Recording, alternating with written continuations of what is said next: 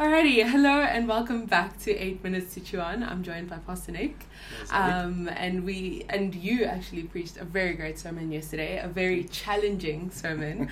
um, and so let me read the verse, and then we'll jump right into it. And so I'm reading from Matthew seven, um, verses twenty one and it says, Not everyone who says to me, Lord, Lord, will enter the kingdom of heaven, but only the one who does the will of my Father in heaven. On that day, many will say to me, Lord, Lord, didn't we prophesy in your name, drive out demons in your name, and do many miracles in your name? Then I will announce to them, I never knew you. Depart from me, you lawbreakers. And so, sure, that is a tough one. Um, and and it's you know you mentioned something so important how this this passage specifically isn't about others deceiving us it's about us deceiving ourselves Mm-hmm. um, and so can you just unpack how do we know that we're not deceiving ourselves you know in the context of these verses Yeah, Zoe, I think it's a very um, sobering portion of scripture and, Mm. and good to reflect on because we live, I think, in a culture where um, a lot of times our understanding of salvation is as long as I've responded to an altar call, mm. then I'm saved. yeah. And I think what Jesus is, is talking about there, kind of, in a, in a sense, not directly, but indirectly, um, challenges that type of thinking. Mm. Is that a real relationship with Jesus Christ Mhm. is what salvation looks like.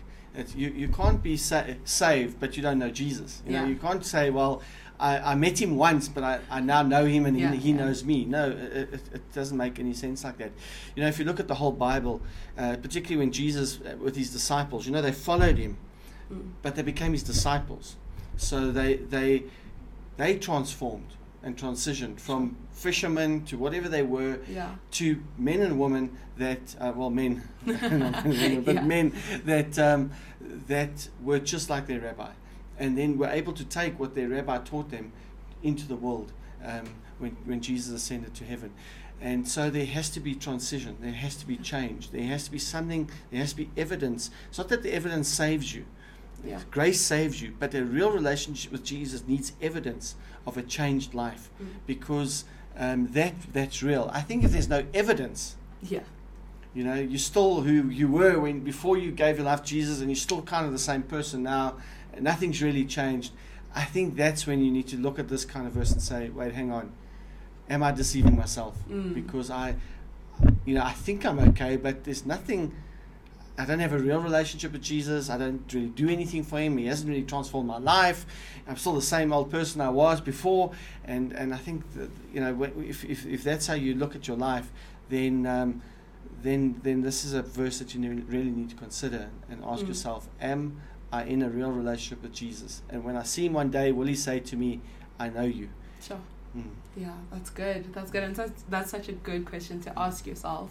Mm. Um, and with that, you mentioned how there's almost two types of lordship in a way. Like Mm. there's positional lordship of, you know, acknowledging Mm. that Jesus is is Lord. Yeah. Um, but then there's also the aspect of asking yourself, is Jesus actually Lord of my Mm. life? You know, and you mentioned how so many of us kind of go on um, and we acknowledge that Jesus Mm. is Lord, but maybe our lives don't Mm. don't reflect that. And so, can you talk into that Yeah. a little bit? Absolutely. You know, I think Zoe, this for me was is one of the the, the, the bigger issues Mm. is because when I do make a commitment to Jesus, um, a lot of times it's almost positioned by us as pastors, if I have to be Mm. honest, that just acknowledge that Jesus is Lord Yeah. and you'll be saved. Now, I, it's a starting point, definitely. You know, you have to accept that Jesus is the Son Yeah. of God and that He is the King of Kings and that He is the Messiah and He is who, he, who the Bible says He is and who God says He is. But it can't stop there Sure. because, like, like um, James said, you know, even demons b- believe that. Yeah. They deli- believe the positional space that Jesus has, but that doesn't save them. True, real salvation is when you can you, you, you accept who Jesus is positionally, but you then surrender your life to Him as the Lord of your life, which means I live to serve Him. Yeah. I live for His purposes, for His agenda. I'm His servant. Yeah. Like Paul said, I'm a bondservant. I serve Jesus Christ. Uh, he doesn't serve me. And Mm, I think so many Christians today feel that uh, their relationship with Jesus is what is Jesus going to do for me? You know, Mm. my prayer life is all about Jesus doing something for me. And and I think that's where we kind of deceive ourselves, think, well, that's that's what a relationship look like. Well, not really. You know, because if he's the king, surely a lot of our interaction should be, what do I do for you? Yeah. Uh, How do yeah. I serve you? Mm. And uh, I think that's lacking a lot of times. And Sure.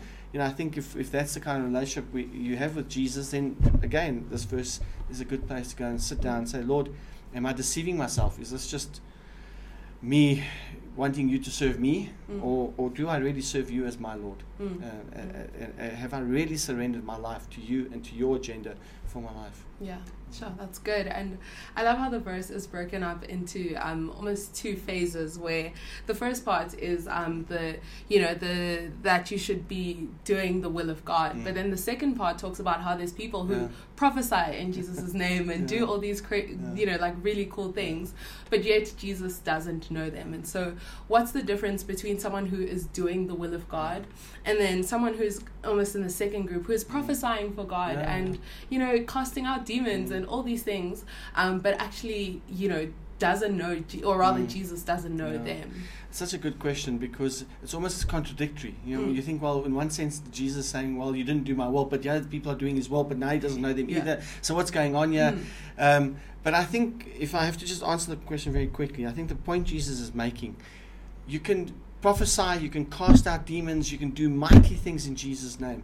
But if you don't have a real relationship with Him, it, it, it means nothing. Sure. It can't save you. Yeah. And I think a lot of people, we live in performance culture, so a lot Yeah. of people think, well, if I if I don't really serve God, so I'm not going to change Yeah. my life, but I'm going to do things. I'm going to get involved in children's church. Mm. I'm going to do this, and you might even see God work. Yes. And then, so the conclusion you make is, well, then clearly I'm saved because look, you know, I don't really do the Christian stuff, but I do things for Yeah. Him, and and and you know, Yeah. God's kind of validating me because I see God work, and I think that's what Jesus is saying. It's, you know, remember that the disciples when they went out.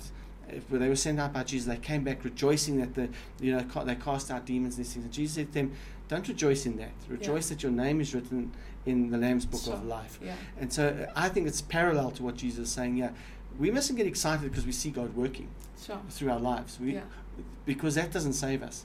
What saves us is a real, authentic relationship with Jesus Christ. Yeah. So don't get confused to think that doing things for Jesus Yes. is going to be a substitute for having a real relationship Yeah. with Him. And Yeah. I, I think that's what Jesus is saying. Mm, that's really good, and Mm. that concept of that uh, doing things for God is not the Mm. same as having a relationship yeah, with yeah, Him. It's not the same. Yeah, and so we that you know that's our challenge to you today is just check your heart. You Mm. know, it's a moment to pause and check like how's my relationship with Jesus? You know, wh- where's my heart at, and is there action? Mm. Um, and you know, yeah, is there action of my relationship with God and evidence? That's the word. Evidence, it, yeah. Um, of my relationship with God, and so we really want to challenge you with that today, um, and just spend some moments this week really Mm. talking to God and just working through, working through this passage. Um, and so yeah, we we thanks for watching, thanks for listening if you're listening, Good. um, and we'll catch you again next week. Amen.